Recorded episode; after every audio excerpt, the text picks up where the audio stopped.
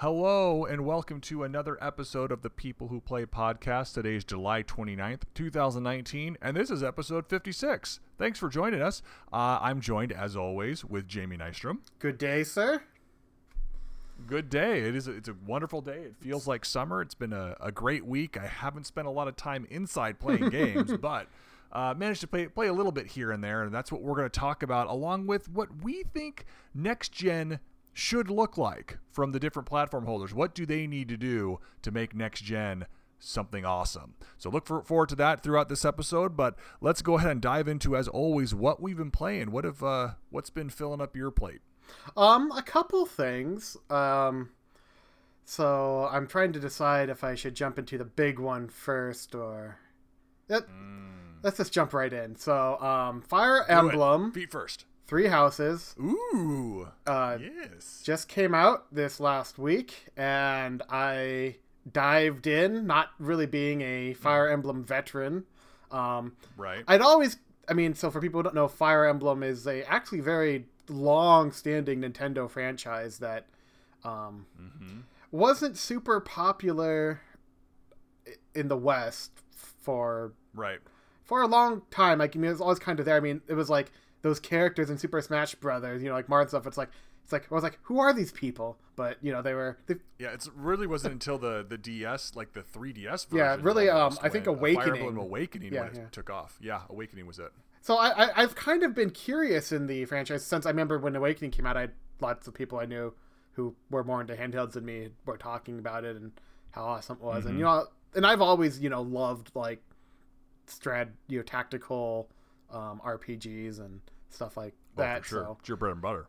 Yeah. Um. So basically, it's been a long time since Fire Emblem's been on a home console. So this coming to Switch, um, kind of gave me the, uh, you know, the final interest to you know dive in and check it out. And I have to say, so far, um, I'm really enjoying it. It's that's awesome. So it's um, it's a fantasy you know RPG game. It basically the beginning of the game so far, a lot of people I think have likened it. I think pretty well to like what you would kind of want from almost like a Harry Potter RPG, like how they handle mm-hmm. the opening. So basically, um, very you know very very minor spoilers.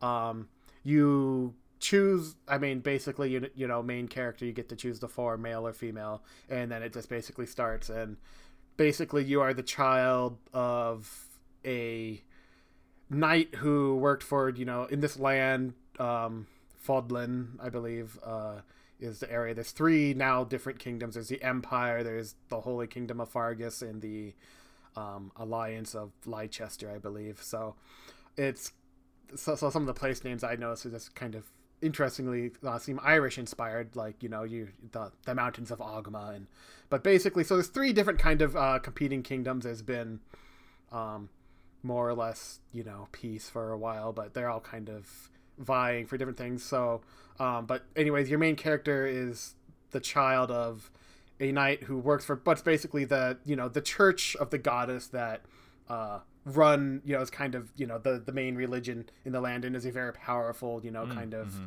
you know almost you know Vatican papal states medieval style you know very right. very powerful political force. But so there's this basically mm-hmm. monastery where you know all the different you know the different you know kingdoms they all send you know their you know the young nobles and you know some you know like commoners for whatever you know you like you know they get in for various reasons of explanation. So it's not just nobles it's kind of a mix but basically the best and brightest young kids it's basically you know the equivalent of wizarding school but it's you know basically okay. mi- military magic all the stuff and ruling. But basically um so i guess running back around again you're your father like 20 years ago was a knight for this church that runs this school and there was like some big fire and he disappeared and no one knew what happened to him. And but apparently he went off to be a mercenary and you grew up you know with him as a mercenary and you're now a young ish person with no determined age but basically you're still but you're young. And um, basically you come across at the very beginning there's the three main heads of the houses are on their way to the school and you help defend them from bandits. And then the Knights up and say they wanted to take your father and you to go meet the Archbishop lady. And basically, they on the spot, you basically they need a new professor, and they hire you and some of the other characters at the school already who are kind of the other professors. One of them's kind of suspicious and people are like why are they hiring someone so young? But so basically you're a professor and you have to choose one of these three houses which each have you know a wide assortment of pretty interesting and well written characters. Um, everything mm-hmm. the voice acting so far all seems it's really good. Uh, the characters from all the different schools you get uh, a little bit where you can go around before you make your decision of which one you're gonna which house you're gonna take to kind of tutor you can talk to all the different students in the ones and kind of get a feel for which ones you think you're more interested in i went with the empire because you know they have a double-headed eagle and anything remotely roman i'm gonna you know i'm gonna double down on that okay so. yeah, yeah. but anyway so so i'm with the the empire and the other two houses. You can actually try to recruit students from the houses to yours if you want to try to, you know, find ones that have skills or maybe just like that character. And you can eventually over the course of the game. It's pretty hard. You have to like get your own stats up to certain things and try and get them to like you. But you can recruit people from other other houses to your own. But they're all pretty unique and have a wide variety of. I mean, none of the. I mean, the, some of the characters are more quirky than others, but none of it's at a level that I found annoying. Um, they're all right. they all seem even the ones with quirks actually have like a surprising amount of other kind of background depth as you get to know them more. So as I've been going through, I've actually been surprised at you know how interesting a lot of you know basically your students and actually getting to know them and their backstories and how kind of the world history. It all it's it's, it's all pretty well written. I'm really enjoying that aspect so far. Um, in terms of other kind of how the gameplay starts out. So basically, it's interesting because you know you're a professor, and so like basically every month, you know, there's like a calendar, and like so things will kind of happen on on certain days. You get to choose like what actions you're gonna do. So usually, how it goes is like I think Saturday or whatever the end of the week is your free day. Most of the times, that's when you choose. Like you can either choose to explore the monastery. We get to go around. You can talk to everyone. There's kind of little mini usually run like kind of this like pretty simple quest around this go like going around finding someone talking someone bringing something back um, but it's usually a good chance that's where you get a lot of your characterization you can find random books to increase your professor level as well which lets you can perform more actions. Um, so sounds very persona no it, it definitely i think you would um, kind of enjoy it for that. You get to you, so you're kind of managing the time and how you do. Um, it seems a little you know it's not the same same but you do have to be you can't do everything and you have to manage um, right. how many things you can do on these like free days and so you kind yeah, of like persona it's like you pick one thing to do that mm-hmm. afternoon mm-hmm. or that day whereas I, if, if i understand right from fire emblem uh, three houses you three uh, three kingdoms or whatever it's called is it three houses or, three kingdoms three houses called three houses um, i think you have are there a certain number of action points that you yes that's what i was those, uh, those, free times that's what i was getting into okay. so uh, that's tied to your professor level so doing these other quests can help you boost up besides the character level you have like your professor level starts out at like a e and you move up to e plus d d plus c c plus kind of like that scaling system's mm-hmm. common for most things but so the more as your professor level goes up that will give you more action points so you start out with like being able to do two different actions on that day and so actions can be mm-hmm. things like sharing a meal with students and that um, can help because you have to be managing your students like morale and you want to try and keep it high and boosted because that will improve when mm. it comes time for them to study like you can give them more training sessions and also when they study on their own throughout the week that will improve the results. So you need to kind of be managing across all of your 10 i believe 10 i think you have no 9 you have 9 wait there's 9 including you. So you have 8 you have 8 students in each house that you actually have to manage. So you have to kind of be pretty consistent. You can't just focus too much on just your favorites. You need to keep and be trading off, you know, everyone to kind of keep things optimal. Okay. But yeah, so as you level up, you get more actions. There's other things you can do, like you know, events like one of them's like you know, sing in the choir. Um, there's I'm trying to think if anything's too spoilery. Um, I mean, there's just like a couple simple things that will increase. Um, you can also do things like with from other faculty members. You can get training from them to increase your own skills in different areas and so, so yeah, so you have to kind of be picking and choosing what you can do, and then um, also, so that's just on your exploration days. But besides exploration days, you can choose to do other things. You can do um, basically extra battles, which are a good chance to get more XP um, for your team and kind of keep their levels up to what you need to handle main missions. You can engage in seminars where um, each of the diff- you can choose basically one of the faculty members will have a topic, and depending on topic, that will attract like a certain subsection of your students, and will give them bonus to those skills. So it's another way to kind of boost both yours and their skills. But and um, so that's kind of and then later on you can also choose to rest which will improve everyone's um, motivation overall um, one of the kind of cool things is there's actually um, some online components which are kind mm. of um, they're more like kind of subtle community oriented things kind of like a combination right. of a combination of like some of the stuff you'd see in dark souls during the missions but also mm-hmm. like telltale games so like once you get going, you can actually see it will show you the stats of like what most people chose Who to chose do what? on these days off. So that can kind right. of that can kind of help guide you to kind of choose if sure. you're not sure how to best spend your time. Um, what I've mostly been doing is a combination of, um, I think usually exploration, one usually once a month. Then I try to focus on battles and seminars. I think if I got if you get all your students kind of mo- uh, motivation level low and you still have like an extra week before the main mission and you know, don't really need to do any more battles, that might be a good chance to rest.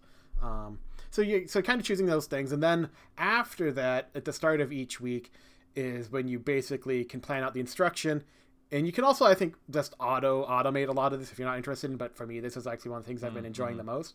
So then you get to choose.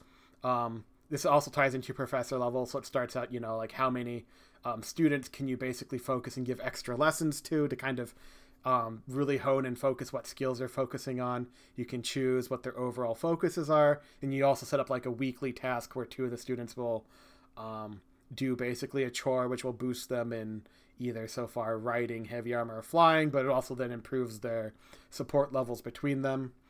Um, so kind of like the relationship. So you're both building up your relationship with your students and also trying to build up their relationships with each other to give them, I think, more um, bonuses. And it also then will unlock more. You can actually, when you're in the exploration mode, you can hit the menu button and then there's a thing that says support when these, and it will show you a little icon when there's new ones. But then you get to see like these little interactions between the characters, and these are actually really fun.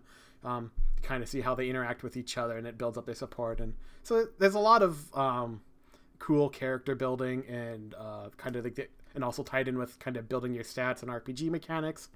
Um, the battles themselves are, um, you know, they're turn-based, tactical, um, and they did add basically an ability that you can um, turn back the clock a certain number of times per battle. I think three oh, usually. Cool. So like if you make if you make a mistake, someone dies from an unlucky crit, or you realize something, you can hit um, LZ and it will kind of then bring up a list on the right side of each action that's been taking. You just keep scrolling back down however far you want to rewind, basically, and, oh, and do it. So that's kind of a nice way. Um, I guess speaking, is that tied to difficulty or no? it's not. Feature that's it's actually there? nice. Okay. Um, so as far as difficulty goes, there's two different. There's um, difficulty itself either is normal or hard in terms of you know how difficult things are, and then there's um, casual and classic, which is basically Iron Man mode, which would have permadeath.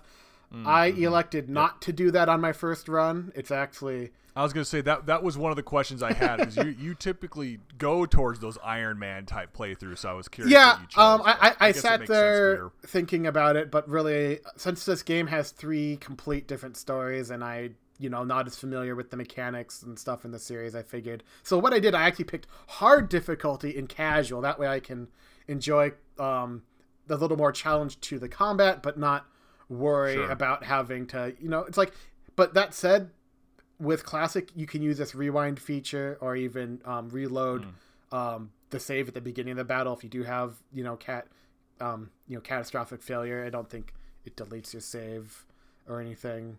Um, so you can still reload and you know at the beginning of battles and stuff. But I just wanted that little bit of extra. Just you know, I just wanted to kind of not worry about the permadeath yet.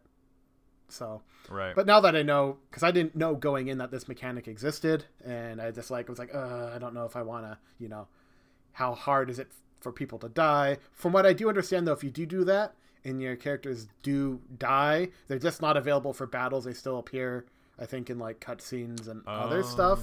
Um, okay. But yeah, I mean, so it, the options there, and maybe if I, you know, go through, I am kind of curious now that I'm getting.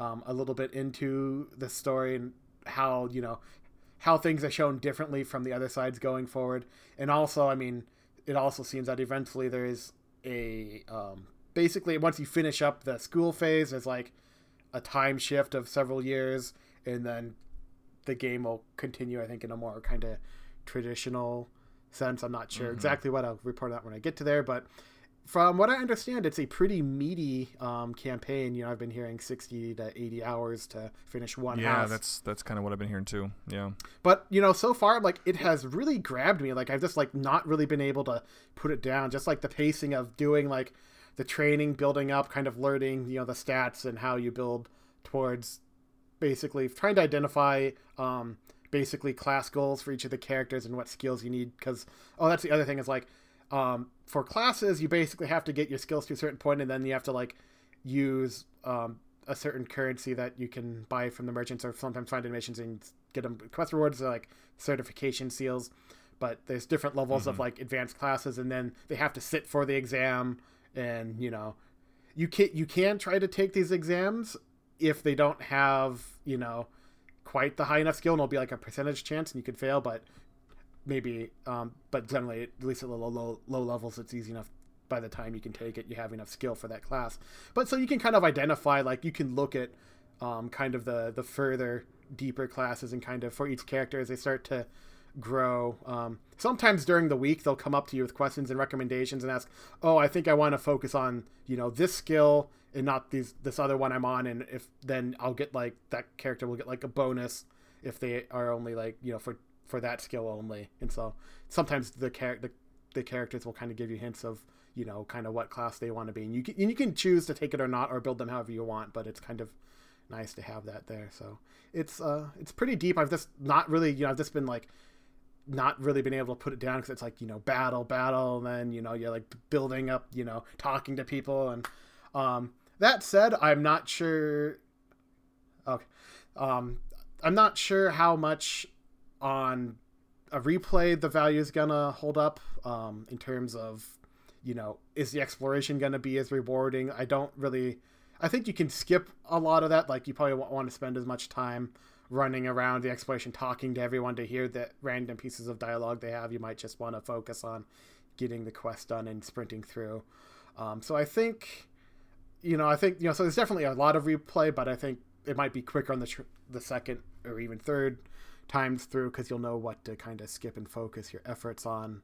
Um, it, but you know, definitely I have just like been playing this nonstop. It's like I'm enjoying the story and the characters, and I just I I do have one question, something that's kind of I've been wondering from a story perspective because mm-hmm. granted, I mean you've got this from what I remember this this school essentially in the middle of all of these kingdoms and these three kingdoms are sending their own you know kids yeah, like, to go to this like each of the heirs of the kingdoms are there. So, are these warring kingdoms, um, or are like is that, is that where the conflict is, or is there a mutual enemy? Well, okay, so a bit of column A, a bit of column B. So little minor spoilers backstory. Basically, um, at one point, all of the three kingdoms were under the empire, and then if you read the history, like eventually, then the first to rebel was what became the Holy Kingdom, and then like another hundred okay. years after that, the other one rebelled.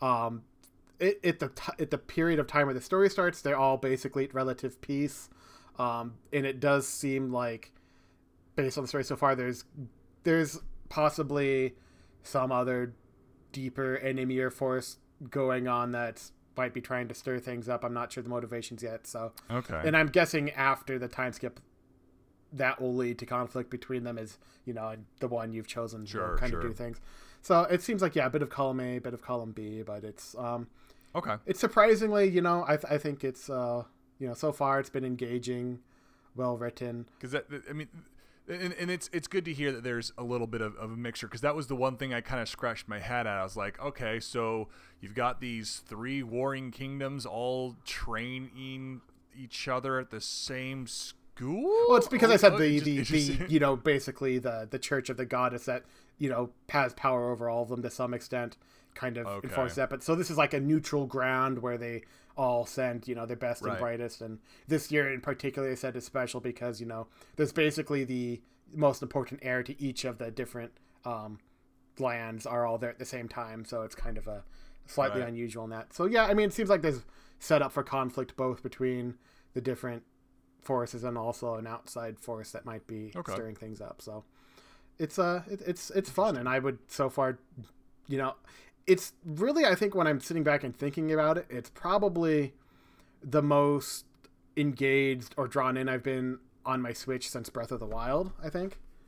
Like, Oh, like ooh, as far wow, as games that have just really grabbed me that are just on. Switch, I'm.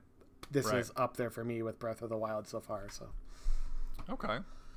Well, because it hasn't. I mean, it's been on my radar, but I haven't really been motivated to pick it up because I'm kind of just playing other things. Yeah, and my Switch has kind of been gathering dust a little bit, but I don't know that that makes me interested.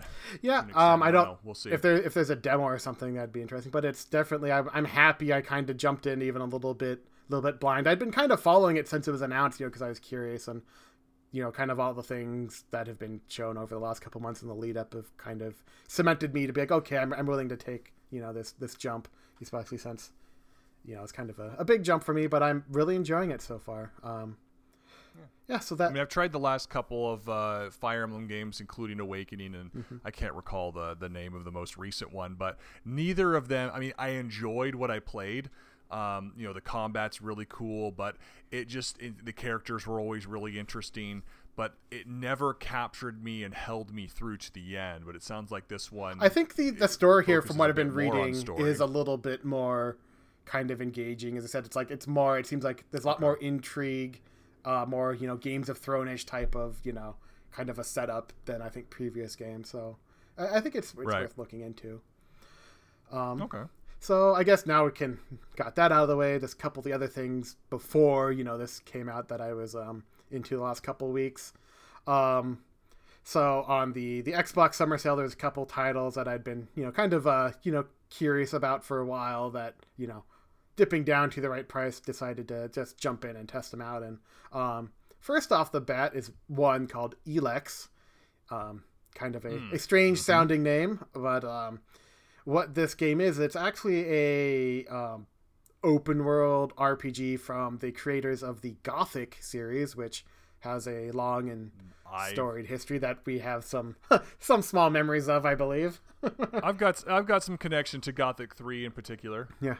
Um, Yeah. So yeah, I mean it's that style. Um, you know, it's a you know kind of similar-ish to you know Elder Scrolls um, in terms of ambition, I believe, but definitely with its own flavor. Um, but this one is actually it's it's an interesting mix of fantasy and sci-fi in this world Yeah. where basically so Elex is basically this um I guess you just call it material that basically a giant comet full of it crashed onto this world and basically, you know, destroyed it and this allows different um groups to kind of harness the energy for different meat for different purposes. There's Mm-hmm. um, your main character starts out in what's basically the bad guys called the Albs, which are like they've become these like heartless, almost machine-like humans that are completely devoid of emotion and like very brutal and Mhm. on some sort of mission to like subjugate the entire world, and they're hated by pretty much everyone else. Um, there's another group called the clerics, which use it to like, you know, create powerful machinery. Um, there's the outlaws who basically use it to like make crazy drugs and steal crap, and it's, and then Yep. there's also the barbarians who reject all technology and are the only ones who actually use magic per se and mana. Um, Mm-hmm. so very early on, basically beginning your character is on a mission, is shot down, loses, you know, is then because they failed because they were shot down, the other ones show up and um, basically shoot you off a cliff, but you survive, and you've basically lost, Mhm. You know, your connection to them, and so basically you're a fresh slate, and you can choose, I think more or less, if you know where to go, which one to immediately join. You're kind of basically prompted at the beginning to go to the um, barbarian city yeah. city first, um, which I've done. Um, it's kind of one of these games though. It's like at low levels, you are beyond weak. You can't just you know you run out there in a Mm. wild you know random animal is just gonna one shot you basically. So it's You're dead. it's basically best to go to the find you know a city first and do where they're guiding you. yeah do the quests and um, unlike the Elder Scrolls, you know you don't uh, you don't get your skills improved by using them. It's actions and quests give you XP.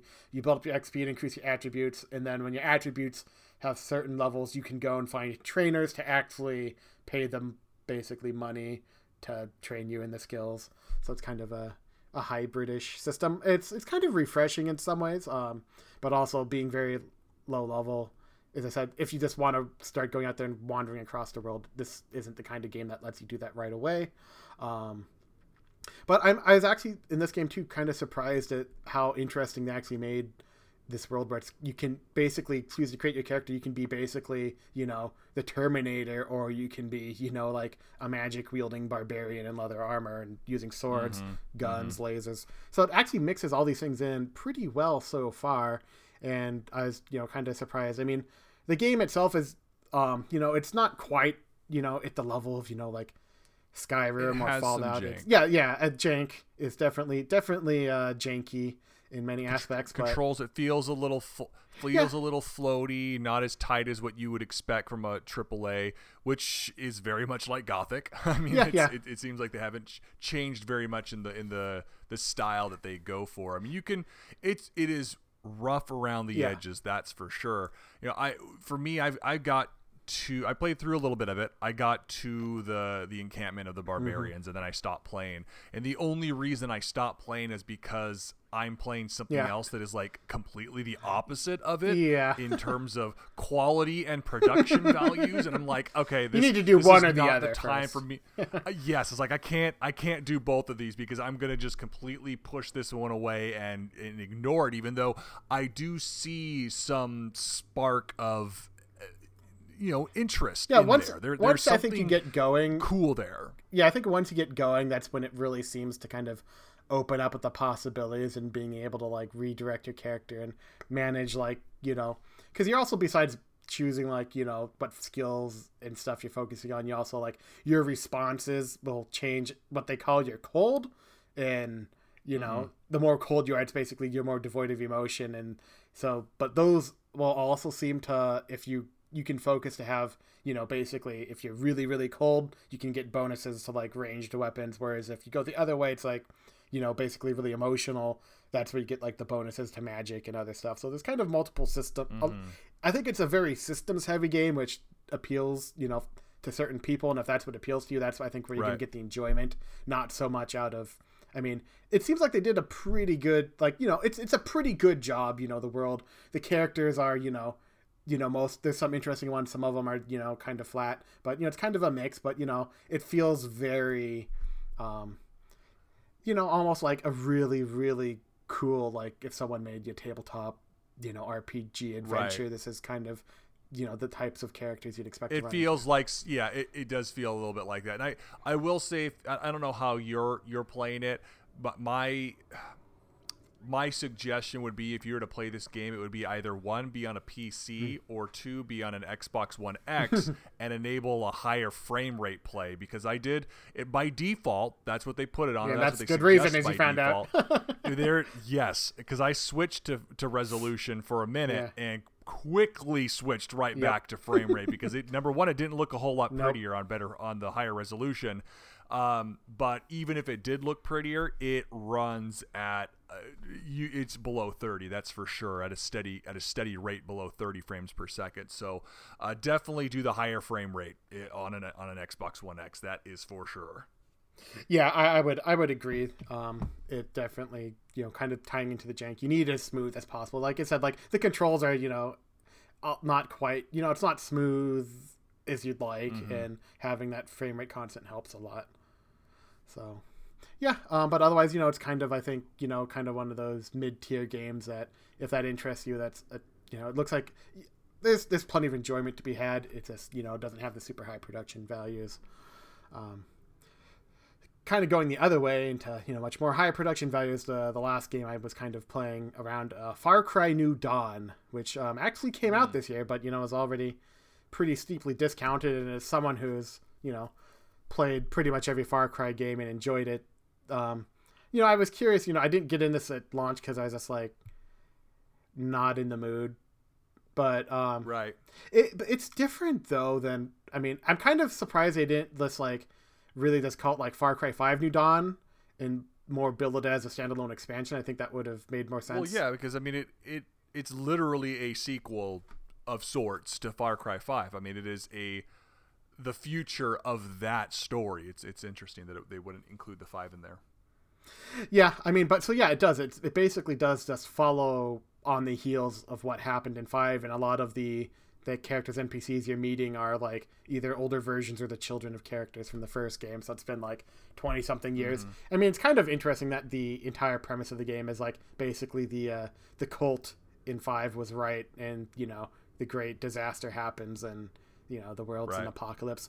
Um in terms of like gameplay, it's like what's really different about it is that like everything is very very clearly set up in terms of like um tiers. So like you know, starting out basically like you know all the gear and stuff you get will be like tier one and like low level outposts or like you know tier one enemies, and then like tier two they have like two you know kind of segments in the health bar and like you know and if you're using a tier one weapon against them you're doing a lot less damage and so you need to get basically everything you're getting is materials and you go to like the workbenches and you're upgrading your home camp to upgrade your workbenches for different things and get higher level stuff. So it's kind of a different system from every other far cry game where like you know this gun is this gun and it's going to do this much damage and you know it's kind of like okay you need you know the rank 2 basically assault rifle well or rank 2 weapons if you're going to take on rank 2 challenges and content and stuff. So it's kind of interesting that it's set up that way. Something that is that kind of takes advantage of that though is like a lot of times so like you know the resource you need to gather the most improve your home base is ethanol. And so like you go to outposts you clear them you get ethanol. And then um, you can basically abandon them to reset them to the next highest level to get a bonus and be able to do it again for more. So that's kind of a way to kind of be able to redo the same strongholds with harder enemies and get more reward. So there's kind of stuff like that. Um, but otherwise, you know, it's, I mean, this, you know, it definitely is a lot like Far Cry 5, but not the same. Um, I don't like mm-hmm. this. It doesn't have as much of, I think, the heart character, especially like the music. I mean, it has stuff, but like it just doesn't. Right, right. It doesn't feel quite all there. Like you know, it's like you have the skills and your skill tree, but it's not as expansive as the other one. Like everything is just simplified a little bit. To me, that's why it just kind of screams like standalone expansion or something. You know, this it doesn't feel like so much a standalone product on its own in some ways, but I mean, the Far Cry elements are all there and they feel good. And you know, you're going there. You know, you're you're hunting, you're clearing bases, getting resources, upgrading your stuff, you know. So it's still fun. I don't think I'd love it or enjoyed as much as I did Far Cry 5, but you know, for for 20 bucks, you know, I think it was uh, you know, I'm I'm enjoying it. I'll probably finish it. You know, I don't think it's to go down in my favorite Far Cry games ever. I don't know, maybe the right. Maybe the story will really pick up. It's kind of I think what I don't like as much about this one compared to other ones is like at least so far like your villains are these, you know, twins who just are just like villainy f- almost to the sake of being villainy whereas like every other game had a little more nuance um, these ones are just like i mean they just want to control everything and they're kind of like um, i guess minus spoilers for other content like a less interesting version of um, uh, the the one bad guy in the more recent series of The Walking Dead, who's just like kind of the brutal wants to control oh, everyone. Oh, Negan. Yeah, Negan, but like if he was less interesting and compelling, it's just kind of like that type of right. this doesn't feel so far as like compelling but it is kind of interesting so far that like at least in the early stages the the cult members aren't hostile to you and in some ways it seems like you're going to try to team up with them to take these people out maybe you fight them after that hmm. i'm not sure um so yeah i mean it's i mean i'm enjoying it i'm not like resounding you know i don't think it's as good as far cry 5 in many ways but i'm kind of the changes to the systems are um i guess it feels in some ways more arcadey and gamey. So some people sure. might really enjoy that. I could see like it's just very you know okay I need to clear a rank three stronghold or kill rank three you know legendary animal or something. So you need to know how what you know kind of level you need to get your weapons at before you can really attempt it. So it kind of it kind of um, gates you off of stuff that way I guess instead of just being able to just like go anywhere and clear anything at any time. So I mean it's it's a mixed bag so far for me. I mean I'm still enjoying it. I'm gonna probably finish it eventually, but yeah, I think that uh, okay. I think that wraps up most of what I've been playing. So okay, well I've I've been playing a few things. Um, I'll touch a little bit on my my continuation with Pathfinder Kingmaker.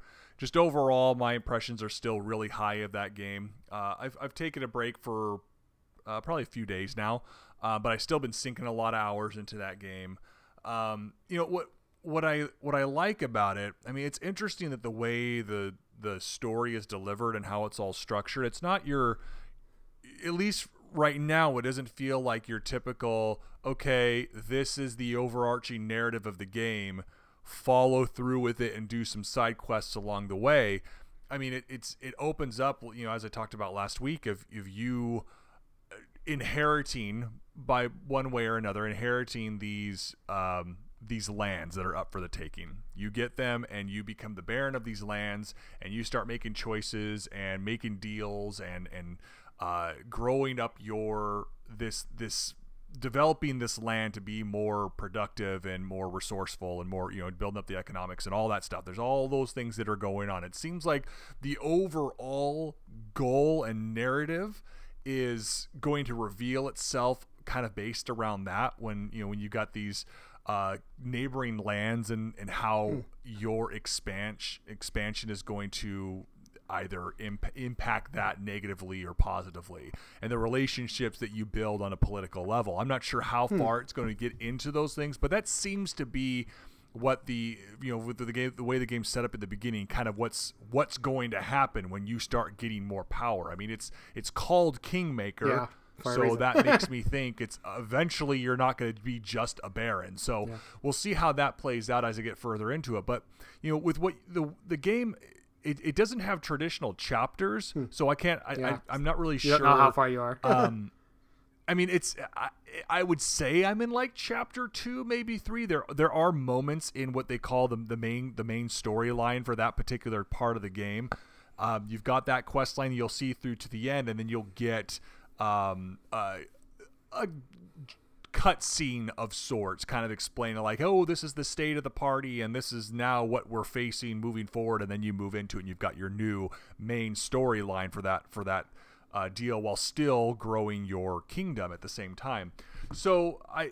It's really neat how they do that. Like the first one that you're faced with is like, hey, your land is being overrun by trolls, and these trolls aren't being killed by fire like they traditionally are.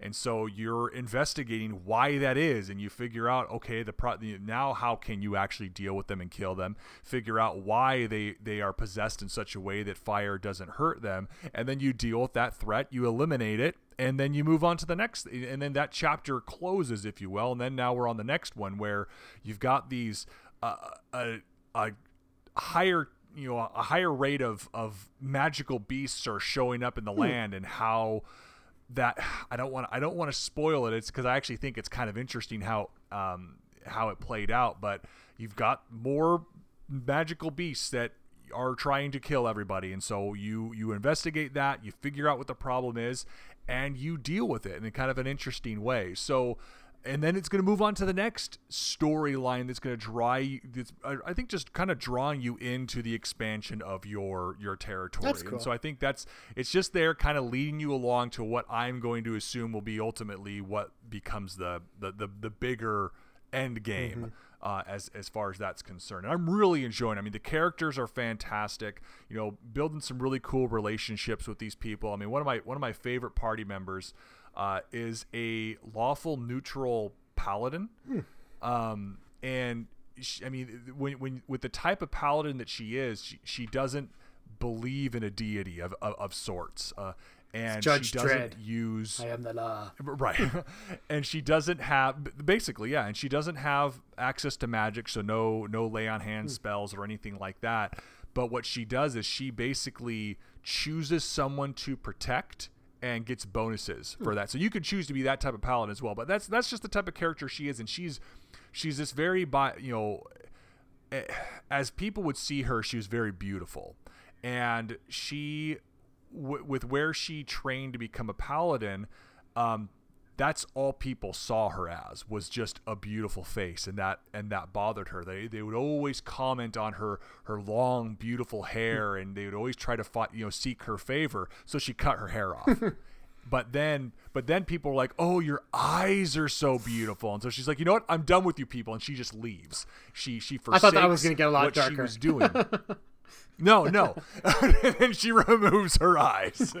No. So th- then she just she leaves. She she's done with that life and she finds you and and she's now you know partying up with you. And so of course i'm with the character i'm playing I, i'm trying to uh establish a relationship with this character. And it's actually it's kind of funny uh to when you because she doesn't respond to the traditional flirtation you know she Yeah. that that Might backfire. shuts she shuts down yeah she shuts down real quick with that but there's there it's it's interesting to see this character develop as you are talking with her and kind of figuring out the right way to communicate with her see what what actually makes her happy what makes her smile and it, it, it's it's fun it's really it's well written uh, and just an interesting character development. There's a there's a lot of opportunities in the game for for fun interactions like this character. So it's I've really been enjoying it. You know, my wife as well is continuing to play it a whole lot more than I am, uh, and it's just it's I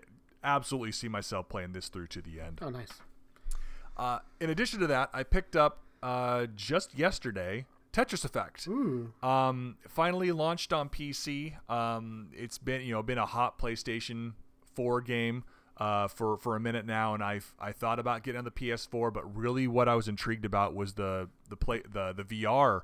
Uh, aspects of the game, and since I don't have a PlayStation VR, I didn't really want to buy it on the PlayStation. So I was hoping it would eventually come out on PC. Sure enough, it did. Unfortunately, it's an Epic Game Store exclusive, and now that normally wouldn't be a problem for me because even when I buy Steam games that are VR, I could still launch them Them through through the Oculus storefront.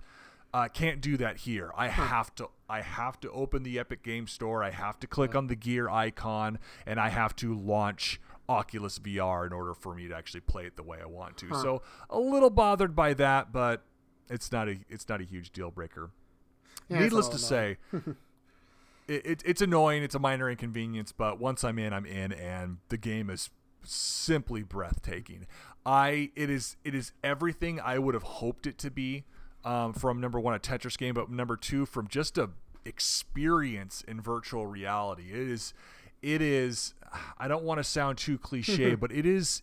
It's Is meditative it breathtaking? like it one might say.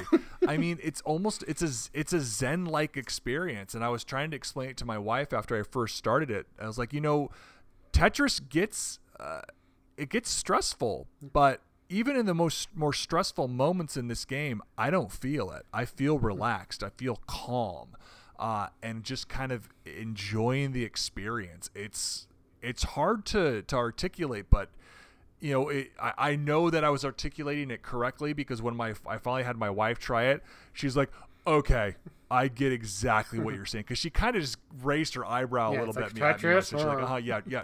Yeah, yeah, yeah, sure, honey. Yeah, it's it's it's cool, I'm sure. And then she tries it. She's like, "This is the coolest VR game I've ever I've ever experienced." And she's played all the ones that I have.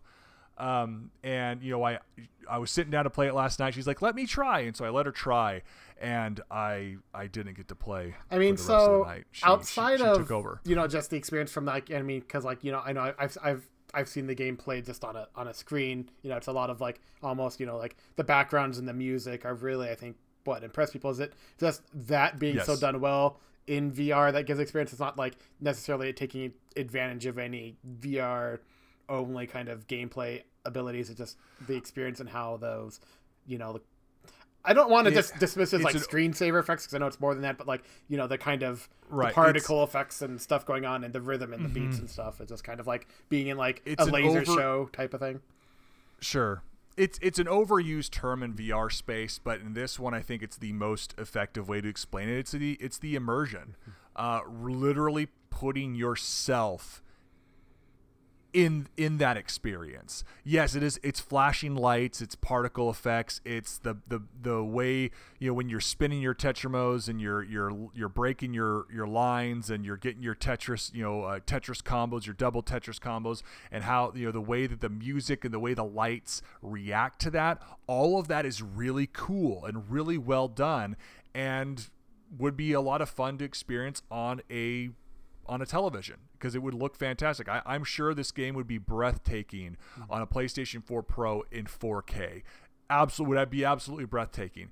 But putting on that headset and having all of that stuff envelop you is a completely different experience. It's just it, again, it's you are immersed in that. You you lose sense of of everything else that's around you and you're just completely engrossed in in this with just the because again you know the the music yeah there are some preset tracks and and thing moments that you know that won't parts of the music that won't queue up until you cue uh, you know clear a certain mm-hmm. number of lines and so when you get to those moments, you know, the way those tracks come in are, are impactful and they, you know, they make you feel something. But even just the moment to moment, you know, pressing your A and B button to, you know, rotate clockwise and counterclockwise and when you're slow dropping your pieces or when you uh, when you quick drop them down the way that the music and the beat changes with all of that stuff it's impact i'm sure that would still also be impactful with you know a pair of headphones on while you're watching a tv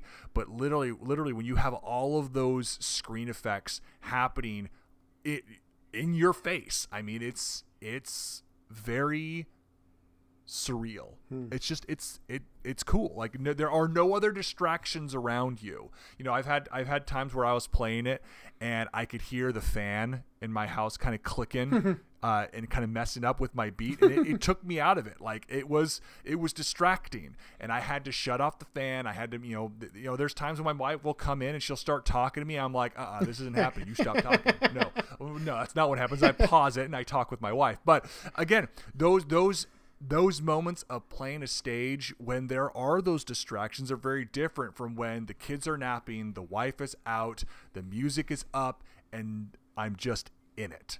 And you get in those grooves where you're just like clearing lines left and right. Nothing mm-hmm. can stop you, and then the the speed is starting to increase because as you're as like- you're getting to cert progressing, it it speeds up. You know, it's it's it's not a you don't choose a set speed uh, and have it be at that breakneck speed the entire time. It's it's unique to the song, and there will be times where it starts at a level one speed, and once you break a certain number of lines and it gets to the certain point in the music, it's going to speed up, and you got to react a whole lot faster, and then you clear some more lines, and eventually it's going to slow down for you. So there are some peaks and valleys into how the just again the the the speed and the intensity is playing off the music and the mm-hmm. visuals mm-hmm. as well. It's really it's a, it's a, a, beautiful concert of of senses all just kind of being thrown at you. It seems like a it's very really... different Tetris experience than uh, Tetris 99, yes. which I've played a lot of this year. But that's, oh, absolutely, that's just like pure absolutely stress, com- and it just yep, totally different experience. It's uh it's not not only is it a fantastic Tetris game, it's just uh, it's unlike anything I've ever experienced before. And I've I've been play, you know I've got a lot of different VR games, a lot of different experiences, a lot of them you know music related, and you know Beat Saber is an amazing game. Uh, I've been playing this new one uh, that's in uh, early access by Harmonix called oh what's it called like Audica. Oh yeah yeah I remember right bothering me. Uh, what's it called? Yeah Audica I said it right. Uh, and that that one's really neat, but they're they're stressful Mm-hmm. Um, they're cool, but they're stressful. Whereas this one, I could see myself playing this to just relax, mm-hmm. just to kind of let things go. And like I said before, it's a very meditative experience. It's Tetris it's, and chill. It's fast, absolutely fascinating. Tetris in chill. Maybe we won't go that far, but it's uh, it's it's pretty neat. Um, so the last thing I've really been kind of spending a lot of time with has been Devil May Cry, excuse me, Devil May Cry 5. Ooh. And what I, uh, the main reason I was drawn into this number 1, we had a cool experience playing yeah, it at PAX last year.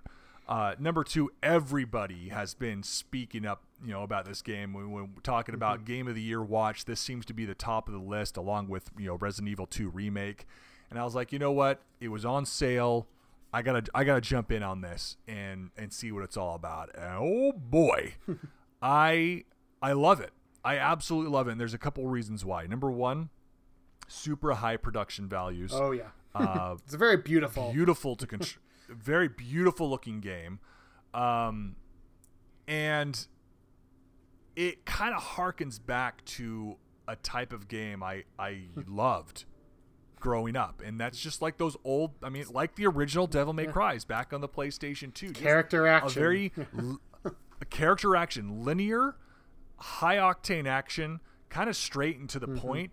Get in, do something cool, get a rating, and get out. And that's and that's what it is. I mean, you've got your your different chapters and different characters that you're going to play in those chapters and different combos that you can unlock and and earn by doing cool things to get the the skill points that are going to allow you to unlock new moves to continue doing really cool things to earn higher combos And it's even telling uh, you to, you know, be more scores. stylish in your combos. Oh yeah, like- I mean shoot when you get, when you get when you get a, a sweet combo going and you get that that number one an S ranking, number two a double S. If you get a triple S ranking, you know you're kicking some butt, and it is it is just oh it- it's it feels really good to play. You know, it's it's not a cakewalk. I'm I'm not playing it on an easy. There are options to make it easier uh, and to kind of auto do the combos. If you want to just feel awesome without learning the combos, you can do that. I'm not going there yet. Maybe we'll see how it goes as I'm continuing to play it. If I get to the point where I just want to see it through to the end, maybe I'll I mean, switch it it, up. feels pretty shame. rewarding, kind of learning to do it. It's not like It does. super hard combos either. It's not like some of like you know like the really classic you know like God of War style where it's like you know like three four different buttons and like multiple things and trying to it doesn't seem like it's that it's just mostly you know each of the different face buttons is like you know your gun attack your melee attack and Yep. your you know your um prosthetic the the year of prosthetics in uh, powers Uh, Yeah, yeah, absolutely. and shoot, man, th- those prosthetics, they're they're pretty cool. I mean, you're, you're you're the first character you play as Nero um, is just your typical. He's he's your devil hunter. He unfortunately lost an arm with uh, with someone you inter- interact with. Um, early on in the game, I mean, you don't see him lose the. You don't. You're not controlling him Yeah. when he loses the arm, but you you learn about about it, um, and you have this um, other character who is who is with you, a very colorful character who's who she's she's very entertaining um, and a lot of fun when she, when she's on on screen. But she's just this very smart uh, young lady who is building these prosthetics for you.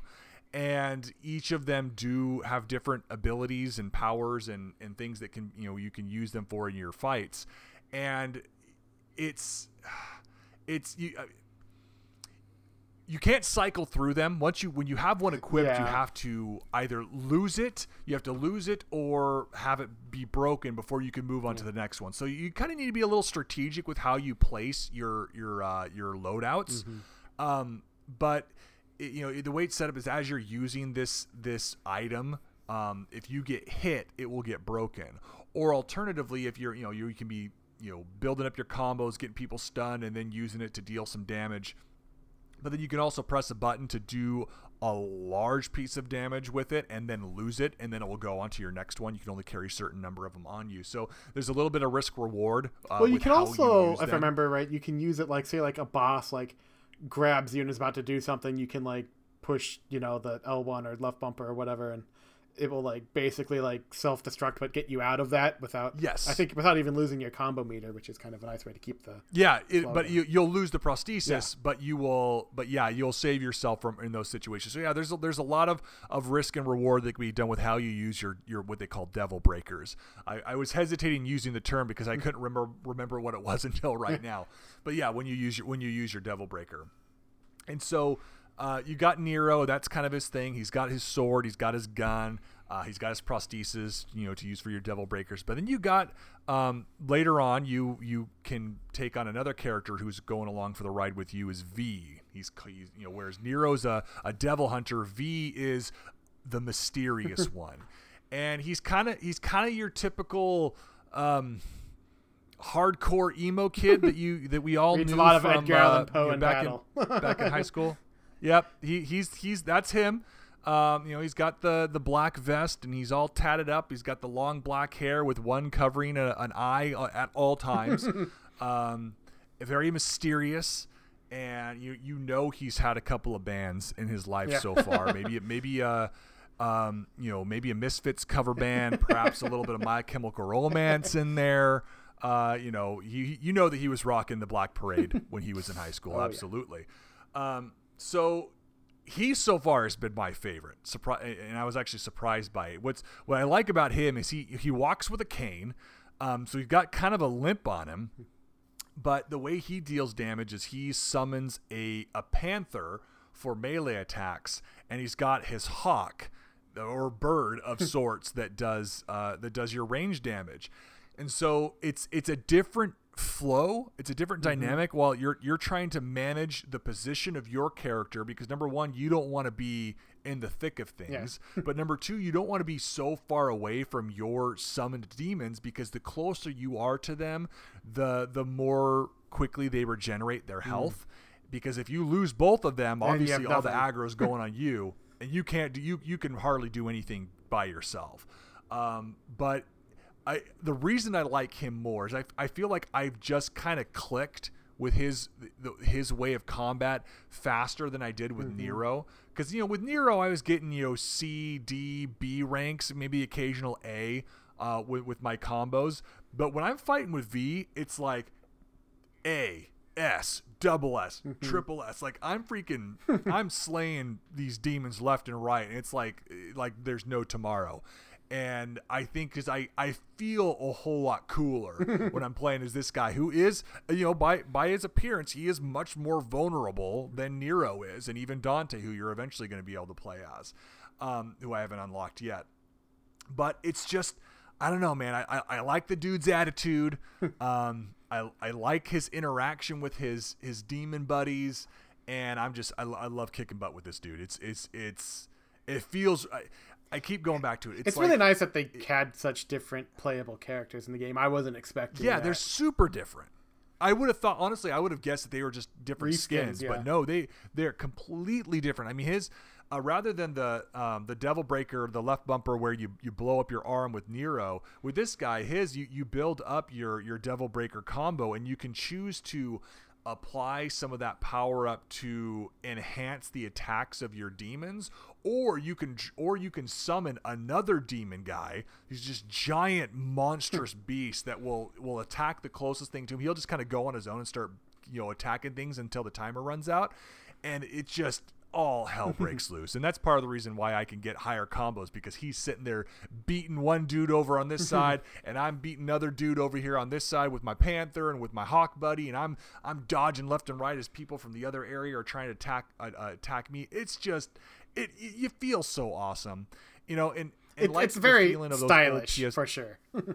it's you you just you look cool you feel cool you, it's it's it's awesome i mean the game wears the style on its sleeve you know that that's one of the main uh, focuses of the game is just looking cool while you're doing cool things um, and, it's, a, know, it's a pretty and, like- ridiculous campy story so far from what I've seen. It seems. I mean, Oh, it- absolutely. it's fun, but it's very it's very campy and like you know it feels it feels at home in the '90s, early 2000s. It really does, and that's what I think is so special about it. Is it it feels like that old PS2 game that you know you loved back in the day, and it you know it even down to the point where there are invisible walls where you can't you can't go through them. You can clearly physically move your character in that space like but but no no the game does not want you to go there so you will stop when you get to that point. So it's it it feels old school in a in a refreshing sort of way. And also i like with how linear you know, it is very linear you know you're there you go off the beaten path a little bit you might find a couple of orbs that you wouldn't have found otherwise um, but it's i like the it's it's nice moving from playing so many open world games to something Yeah. that is chapter based where i Yeah, I it's not even like you know more recent 20 linear minutes- games where you know yeah where like you know it's directed. Yeah, it's literally the chapters and the loading screens, and like it feels very, very you know kind of a throwback to that style. What what you love of those older games. It, it's it's not like a, oh it's it feels like an old school game to its detriment. No, I think that's to its uh, it's one of its greatest assets because I can play a 20 minute chapter and walk away. Mm-hmm. Yeah. Like I, I was like okay, I I played a, a sweet chapter. I felt really cool doing Got it. your progress I'm for the night. satisfied. You can clock out. I'll just I'm, I'm gonna move on. Now I can watch Netflix. Now it's not a question of am I gonna play video games or am I gonna watch a Netflix show. I can do both and not go to bed at three o'clock in the morning. So I'm super digging this game and I can't wait to see it through to the end. Yeah, I'll definitely have to So check more of that out. I'm still kind of in the beginning, but definitely. I mean, I Yeah, was impressed. I mean, it's it's smooth. The performance, like you know, like it's you know, it performs well. You know, it seems like it's at 60 frames per second. I think it's just Yep. yeah, Yep. it just it just controls. Oh, very looks so well. You know, it is. Mm-hmm. And uh, the story, as I said, like it's kind of ridiculous, but like I mean, it still just still kind of gets me that um um Nero. It's just like, did they take his design from Scalebound? Like it seems so very very. I guess that's that type of character. It seems very similar. Yeah, he does look like a. He, he looks a lot like the Scalebound guy. Uh, I think they Just took a mix of of him and maybe a little bit of of the DMC Mhm. version of of Dante. I think it's Dante in that one. I don't know. there, there's been so many games. It's it's hard to keep track. I, I also of- like of that they had at the beginning a quick. uh I mean, kind of a recap did of the that. Mm-hmm. story so far. Going back, I mean, it skipped. I mean- it skipped uh, the the reboot, but uh, I mean, it kind of yeah, it did. kind of ridiculous how the, the story overall is. Just, I mean, I I played.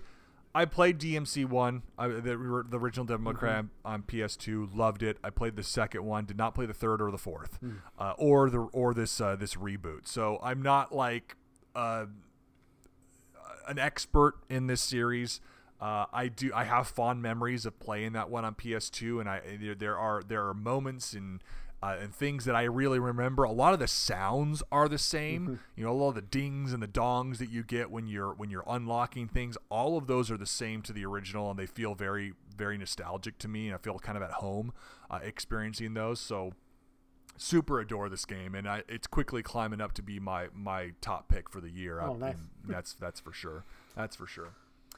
Well, I think that wraps up this this segment. Um, let's go ahead and jump into our topic of the day. Next gen, next gen. I mean, let me let me quickly just kind of recap where we're at for the big three with with with Microsoft, Sony, and Nintendo. Uh, it seems that Microsoft right now with the Xbox is building up on services. You know, what what can we give to our customers that's going to make them happy from a service standpoint, whether it's, you know, your uh your uh, the the better access for for Xbox Live, you know, that that solid platform that we've you know come to know and love, uh the games with gold, um, you know, and now the ever great Game Pass that is that we've we've been huge advocates for on, on this on this podcast, the value that's there. And and Microsoft is absolutely continuing to invest in that style of game delivery uh, with the acquisition of multiple different uh, new first party studios to try and build content. I mean, that Netflix model of, you know, Netflix being the one and only place to get your DVD rentals on the internet and then streaming a couple things here and there. But then as other people started to come into that space, what, what sets Netflix apart is, is not what it used to be. Now it's original content that is what's causing people to continue to subscribe to Netflix. Uh, and that's what Xbox is wanting to do. Not just be the Netflix of games in a sense of delivering them and, and streaming them and, and it being a subscription based deal, but for original content that you can only access through a Microsoft Xbox service. Not necessarily console, but an Xbox service.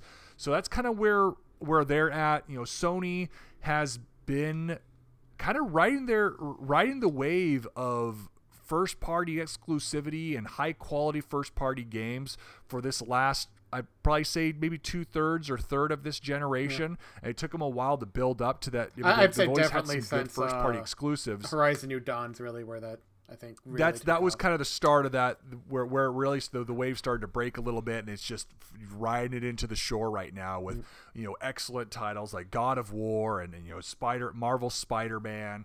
Uh, we've got you know The Last of Us Part Two's coming up.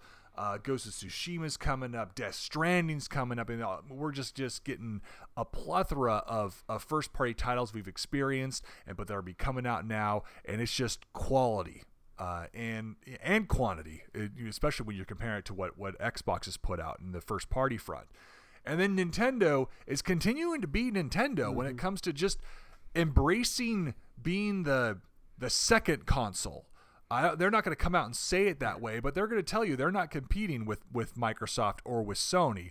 They've got their own thing that they're doing with their you know their uh, you. Know, the the Switch being that hybrid uh, mobile home console, um, and continuing to just you know build their on their beloved franchises with with excellent titles like Breath of the Wild and you know Mario Odyssey and now with the Fire Emblem uh, Three Houses. They're just they they're doing their thing and they're doing it well. And they've they've been doing it well this entire generation of the Switch and I and I I don't see that changing a whole lot but that's that's kind of where where they're at right now where do they need to go what what let, let's talk I think for me personally, I think Microsoft has the has the most approved. Maybe we'll end with them. Let's let's Yeah. continue talking Nintendo. What what does Nintendo need to do to keep their momentum that they've been building up over the last couple of years? What do you think? Well, um, Nintendo's in a you know interesting, not completely. Uh,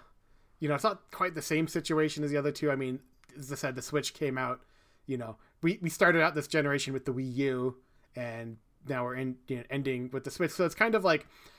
I don't know necessarily how they're gonna handle, you know, like especially next year when the other consoles drop and there's it's gonna go back to being a ginormous, you know, gap in, you know, potential Oh, yeah. you know graphics quality and hardware quality and all that um so i mean i think i think they have really hit a winning formula on being especially the i mean the switch being the combination of the portable but also you know being able to play it docked i think. I mean that's i think probably one of the main appeals of the system. I know it is for me and i said like if it was one or the other i don't think it would have the same appeal. And Right. I think they really need to continue doubling down on, you know, it's you know showing that they're you know I think really Nintendo is you know more than Sony even still the king really of you know exclusive power First party. yeah first party more than Right. others they have a lot to capitalize on and a lot to continue i think they need to show that you're going to continue to see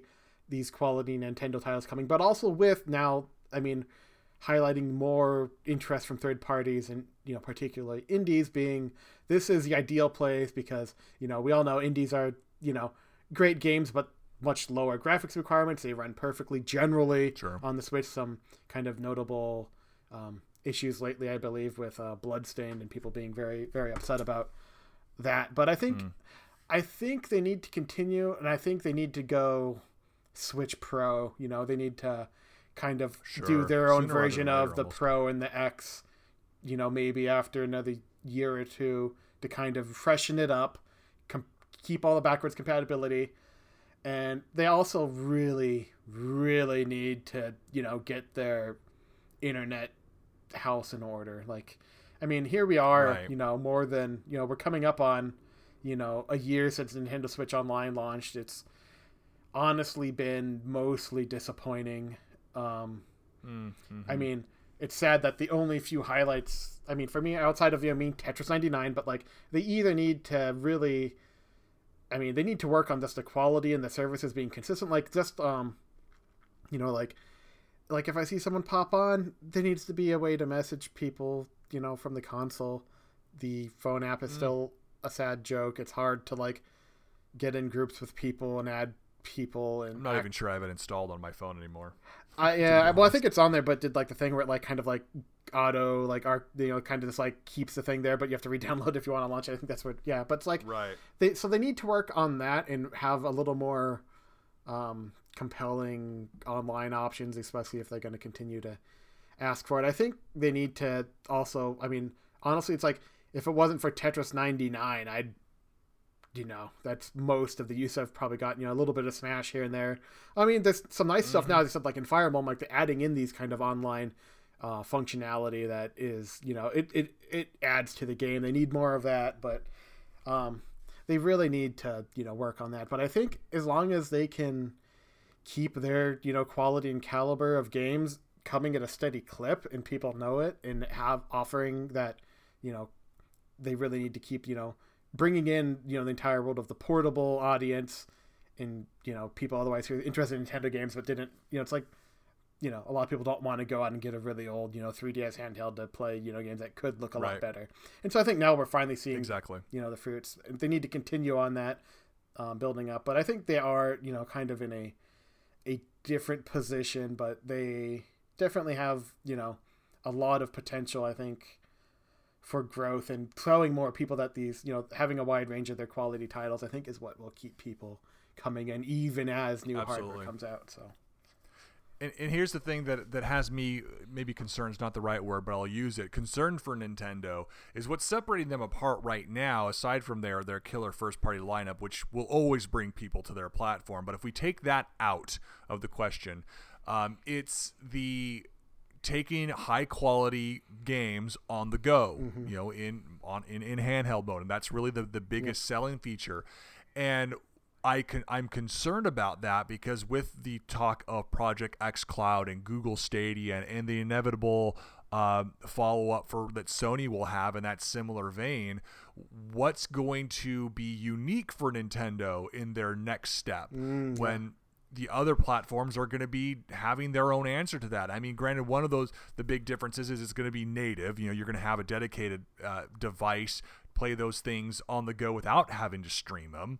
Uh, so I mean, it's it's going to be a little bit different in that aspect, but it will change the way I view the Switch mm-hmm. from oh, I'm definitely taking my Switch with me when I go to work because I'm going to have time to kill and I can play my Switch games. Yeah.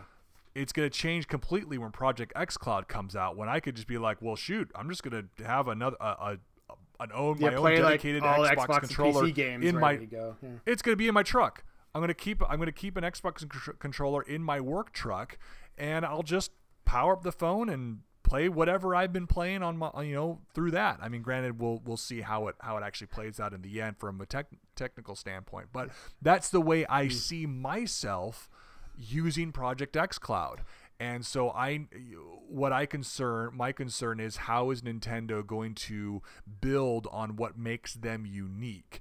And are they going to double down and just come out with a Switch Pro mm-hmm. and, and try to ride this as long as they can? And you know, when will the next thing come out? Will will they try to reinvent the wheel again, or are they just going to try to stick to this type of a system of of a hybrid home and on the go console? I'm I'm not sure. I I think there is still going to be room for that.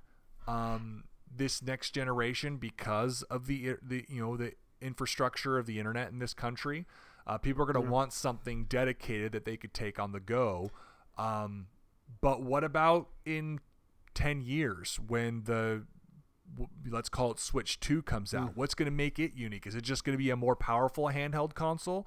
Um, I mean, um, maybe they will have a 5G radio on it and you know, right, right. I think I think if they play their cards month, right, they your, have your, an uh, advantage uh, in that. I mean, right now it's like it's still like the better form factor to play than having you know the the controller and then like another piece to hold and hold onto your phone. Like if they yeah, could, someone someone calls your phone, yeah, you're yeah. kicked out of your game. if you're playing Destiny, an online game, you're you're disrupting your your raid when someone calls you. So it's not going to be the ideal. I mean, but if they play, can come to agreements sure. with the other cloud holders like xCloud and maybe even Stadia to like having that on the Switch available for however they can come to agreement, then it has an advantage if people buy Switches to sure. have that be the one portable home for when you take things, then that's going to be the one you reach for. It's like, oh, I can play, you know, if you could have your xCloud and your Stadia and everything else, whatever else comes out, maybe Sony PS Now all on the Switch. Maybe Sony wouldn't do that, probably right. not. But I mean, I think yeah, they have the, you know, the form factor advantage right now that, you know, it's a it's a better you know the having the built-in you know how to switch the controllers like the physical controllers on it i think that is an advantage. Whereas on every other system that's either like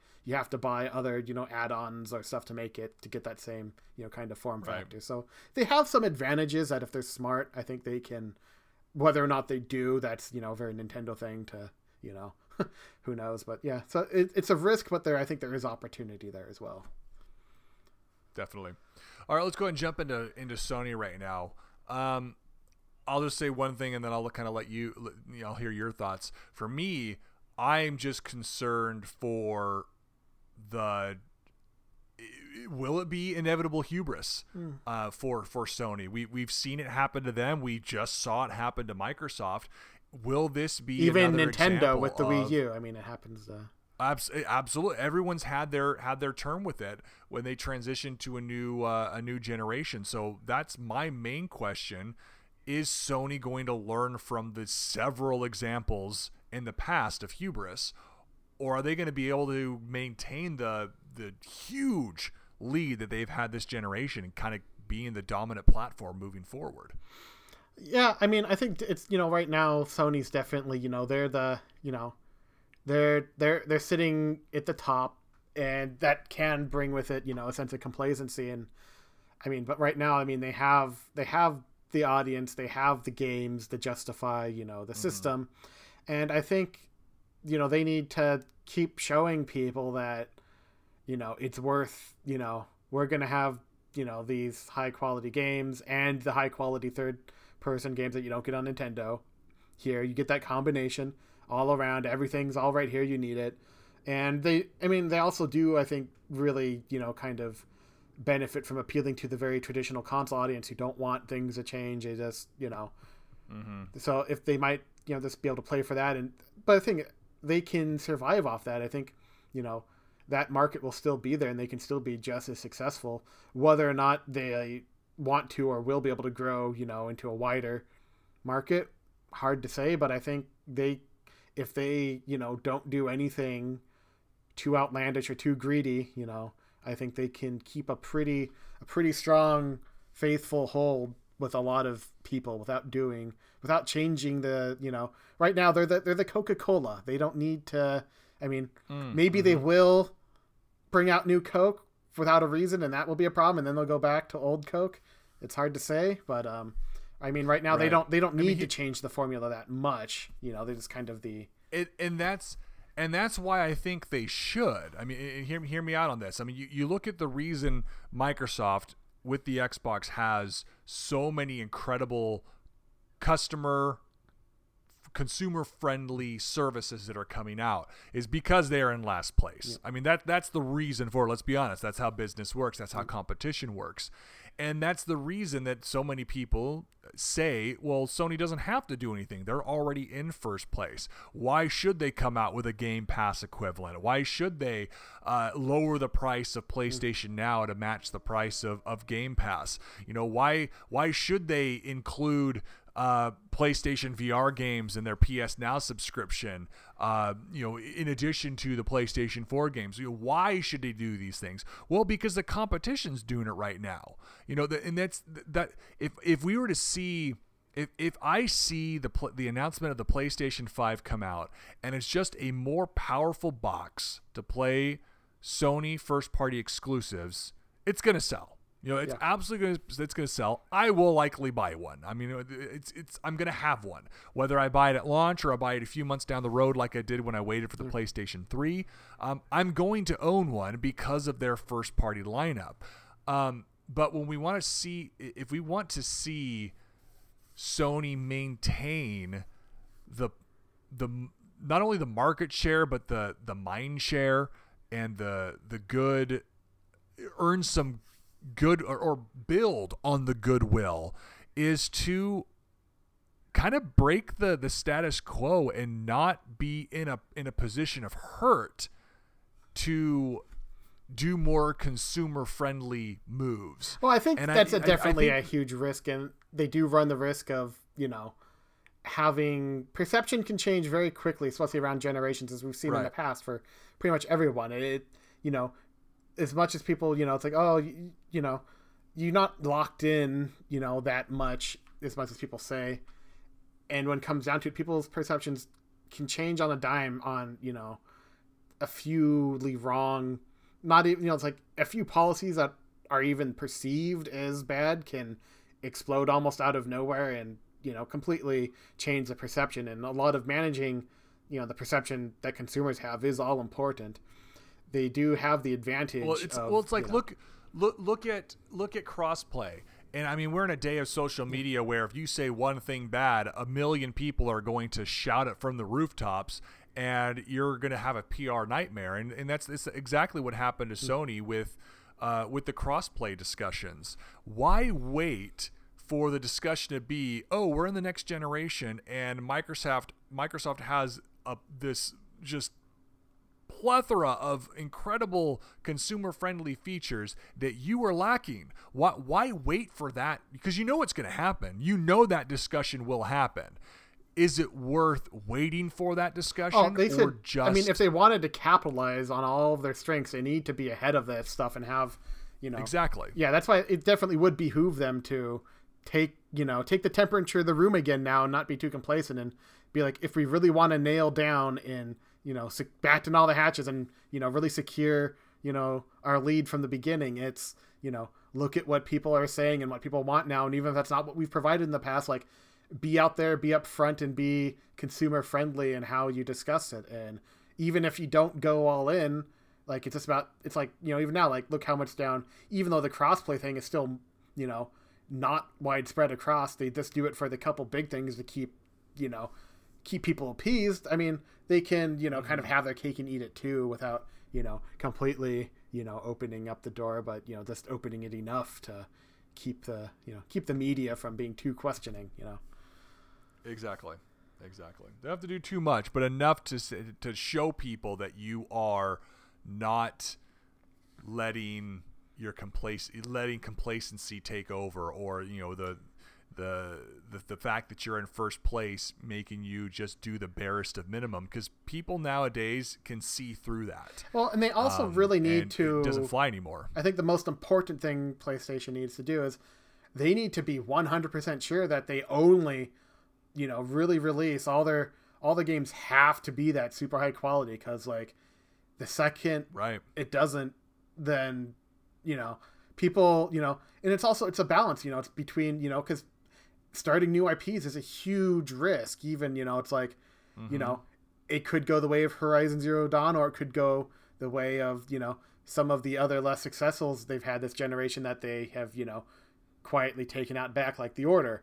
You know, even though I think Right. between those two games I probably like the order more, but like, you know, a lot of it depends on the perception and like it is a big risk and like if you have too many of those in a row, it goes from, you know, that's like you know, or canceled things. It's like that's what happens with Microsoft. That's what happened have- to Microsoft. You have Yeah. Fable, Scalebound, all these, you know, other things canceled and lulls, and like especially now that games and then the longer. game that finally comes out is Crackdown Three. Yeah. that's that's your first successful launch.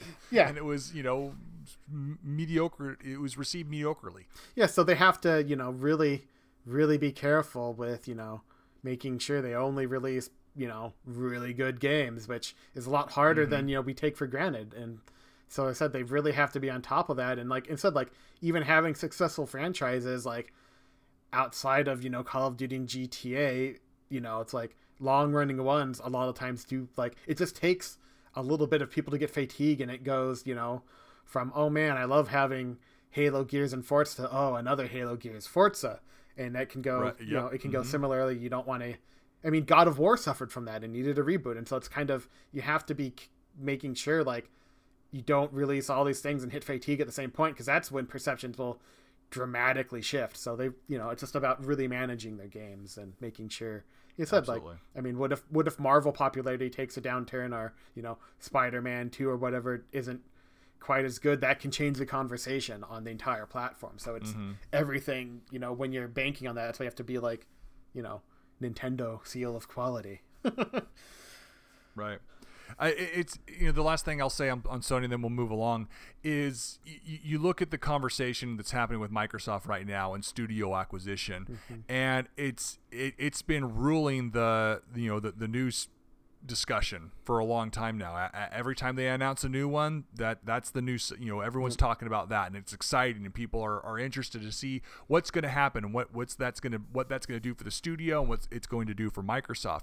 You know, and and now after all these acquisitions, Microsoft and Sony are kind of on par when it comes to quantity Yeah. of and, and even quality of first party studios. Granted, some of the Microsoft ones are unproven for that platform, but still, with with their track records, there's quality there.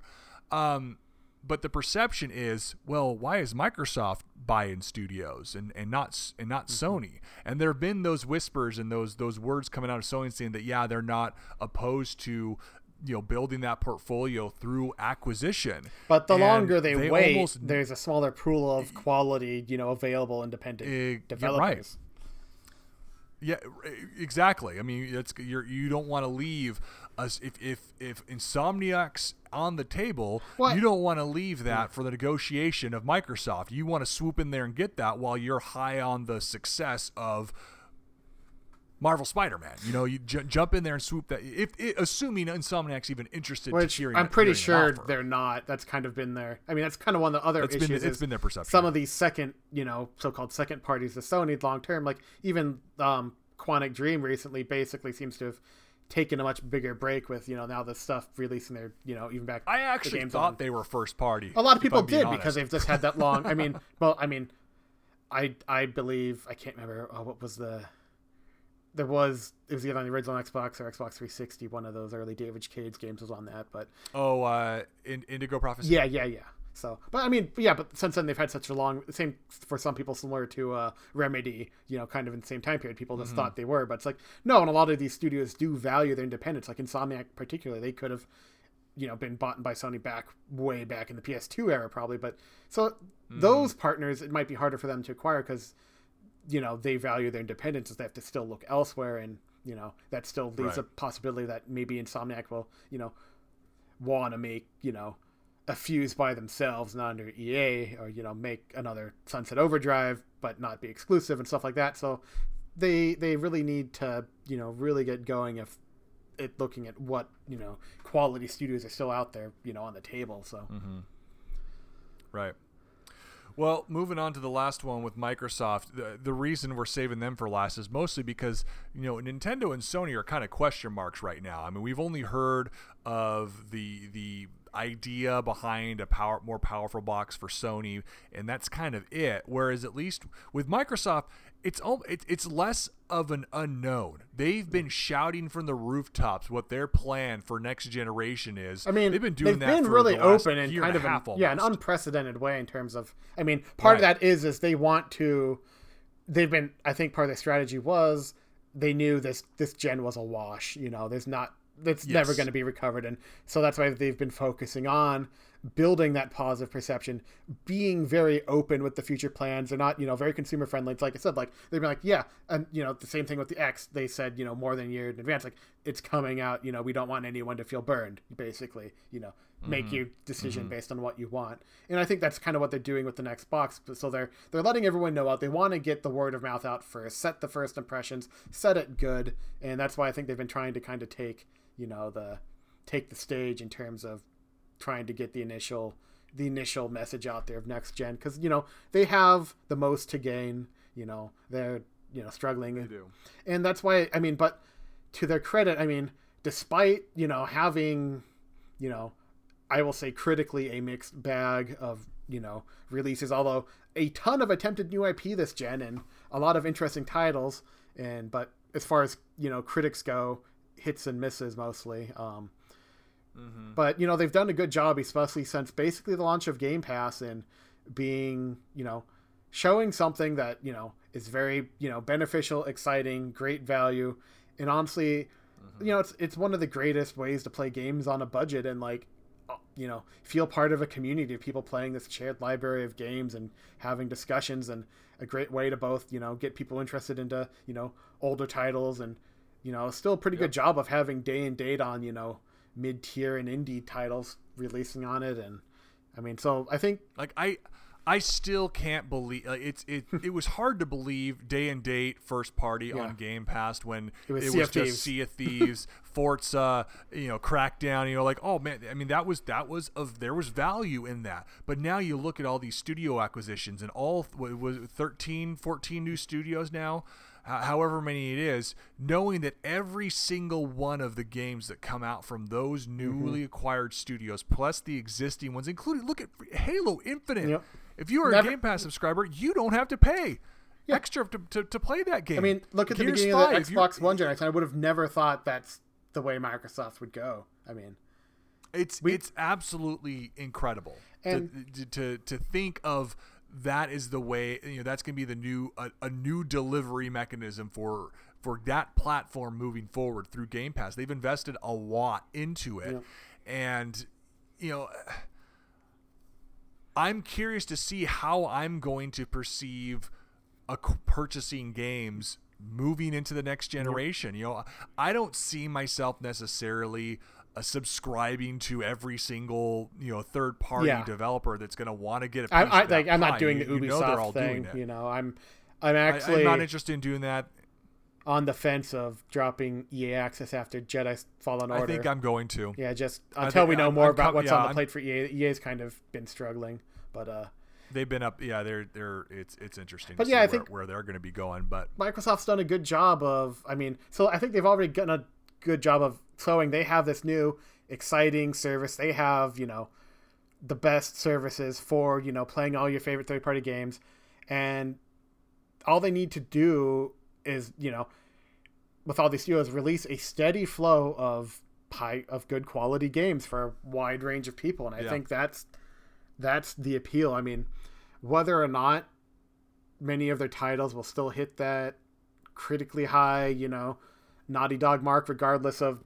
I mean, so, said like for me, it's like after playing all the Naughty Dog games, it's like I still believe Quantum Break was every bit just as good in terms of storytelling and everything else. Critics won't do agree for whatever reason. Maybe they will with Control, but um, it's but it had the quality there, and I think Microsoft isn't concerned necessarily about like they don't need to have that 90 plus Metacritic on every every title for people to know there's a good value and constantly stuff coming. It's kind of like I mean I keep saying kind of like Netflix. It's there are some fantastic Netflix originals and a whole bunch of it has to be your cup of tea to really enjoy it. But right. It, it, but that that is something that is unfortunate for Microsoft right now. That it's it's a hurdle they're going to have to get over is the fact that there are so many eyes on them because they are making such big power moves right now. People are watching and people are going to be extremely critical of them. You know, buying all these studios and you know, when when they get a, a, a you know a studio like Compulsion Games, and then when We Happy Few comes out and it's not what people were expecting, and people start to wonder, hmm, was this a good idea for Microsoft to acquire these guys? Can they've got a lot to prove after that game, and are people going to accept? The you know that not every single studio needs to be a triple A or a quadruple A, but at the same time, we can't wait. Microsoft cannot wait for the initiative to be the first Yeah. studio Well, I think Halo to Infinite launch needs something to- at that caliber. And that's what I was going to get at is Halo Infinite needs it needs to kill. it needs to has revitalize to Halo be- in the mainstream, you know. it does. I mean, I loved Halo 5. I actually enjoyed the campaign. I know there's a lot of hate for it out there, people that continue to repeat their hate for that campaign. It wasn't my favorite, but I didn't hate it. I had a lot of a lot of fun with that. I enjoyed playing as Locke. I thought it was an interesting character. I mean, it could have been so much more. want- Is kind of the problem with the. it could have been so much more.